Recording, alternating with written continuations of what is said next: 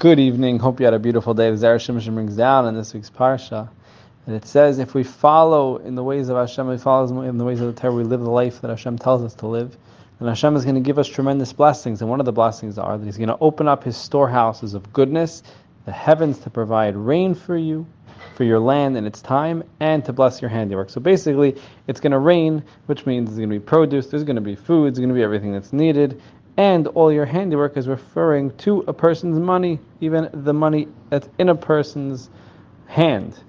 And how does that go together? Very simple. If there is an abundance of produce, an abundance of food, then food is inexpensive, then you have more money left in your pocket. You don't have to spend so much on it. But the question is that, that then that's obvious. Obviously, if food costs less, then you have to spend less on food, and then you have more money left that you didn't need to spend on the food. But over here, it's listed as two separate brachas. So what are the two separate brachas? One that there's going to be rain, and that your that what your money, your handiwork is going to be blessed. The answer is that you can't have one without the other.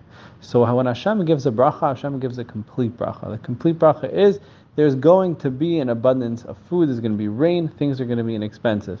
But no matter how inexpensive something costs, to someone who doesn't have any money, it doesn't matter if it's 10 times the price. They can't afford it at a crazy discount. They can't afford it at a low price. So it doesn't matter how much it rains if a person themselves doesn't have the money to spend on it, whether it's expensive or whether it's cheap. So Hashem is saying it goes together. First, I'm going to make sure that there's rain, make sure everything's in abundance, everything's inexpensive, and you're going to have plenty of money to buy it with as well, therefore benefiting from the fact that it's inexpensive.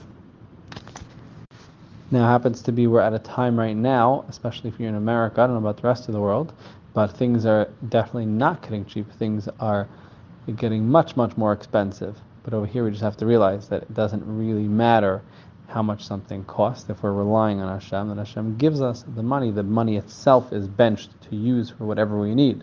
So even if a person on paper, his income is the same, or a person loses their income, if we're relying on Hashem, if we're doing what we need to be doing according to what Hashem tells us to do, then Hashem is able to provide for us no matter what the situation is, no matter what the circumstances are. We just have to rely on Him and do what He tells us to do. Everyone should have all the brachas there. Everyone should have a beautiful night.